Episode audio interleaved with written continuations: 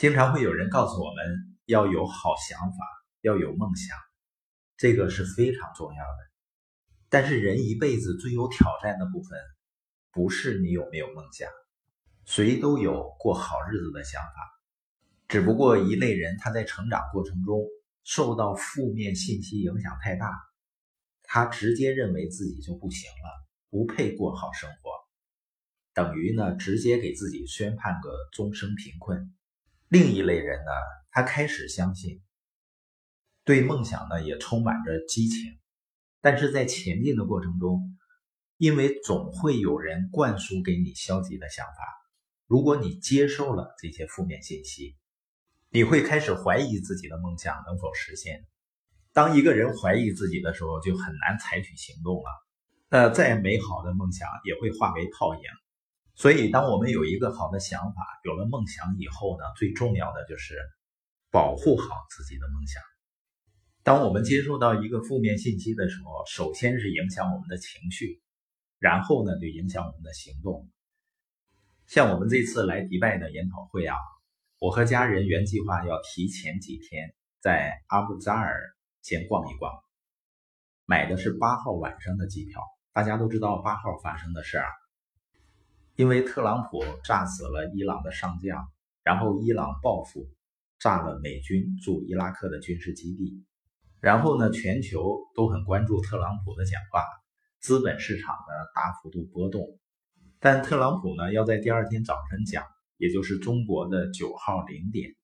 那个时间呢，我们应该就在飞机上了。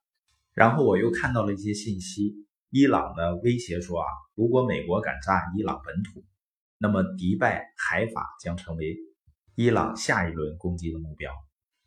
当时资本市场之所以大幅度波动，就是因为人们都不知道美国和联军的军事基地的伤亡情况。如果伤亡严重的话，下一步的局势就很难说了。紧接着呢，我又看到一个信息：一架伊朗起飞的客机失事了。因为我们马上要飞迪拜啊，所以我对这些信息呢就很敏感，也很关心。你越关心呢，看的越多，你的情绪呢就会越受影响。所以八号晚上呢，我们行李都准备好了，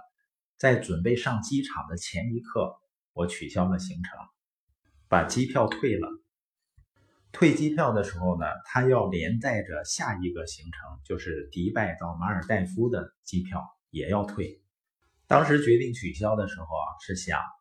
因为我们在飞机上也不知道特朗普讲的啥，情况呢会发生到什么程度。虽然知道打起来的概率很低，但是你会担心，这样呢就会伤脑子，所以呢干脆就退了票。你发现凭常识和理性分析，这两个国家打起来是极低概率事件，所以即使资本市场波动呢。我也不担心我的投资有多大风险，但涉及到家人的安全，你就没有办法理性思考了，情绪呢会受很大的影响。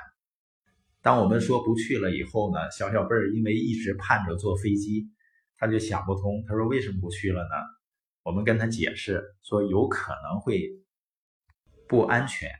我们明天看看情况，先选一个东南亚的落地签的国家逛一逛，然后呢再去迪拜。等第二天听完特朗普讲话以后呢，不用担心了，就买了当天的机票飞来迪拜。当然，这种事情啊，一般在生活中极少发生，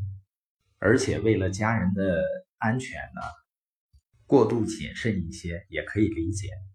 但是在生活中，有很多负面的、专门打击人们梦想的专业户，他们会以自己有限的、片面的认识去随意评价别人做的事情。以后再遇到这种倒垃圾的事情怎么办呢？你走开就可以了，不要去听。我举的我们坐飞机的例子是为了说明，一个信息进入到我们大脑以后，它会产生一连串的反应，它要么让我们更相信我们做的事情，要么就会让我们怀疑我们做的事情。实际上，人成与不成就在于你是坚信还是怀疑，你是有信念还是有恐惧。对于给你倒思想垃圾的人，你不用给他面子，你直接走就好了。因为如果一个人走到你家客厅，然后把他家里面厨余的垃圾都倒到你客厅里、沙发里，你会怎样呢？你肯定会让他滚蛋，是吧？但是一个人把肮脏的垃圾倒到你脑子里，实际上他还不如把厨余垃圾倒到你客厅里来得更好的。人生的结果就是关于选择和相信的，要做出符合你价值观正确的选择，然后呢，相信你所选择的。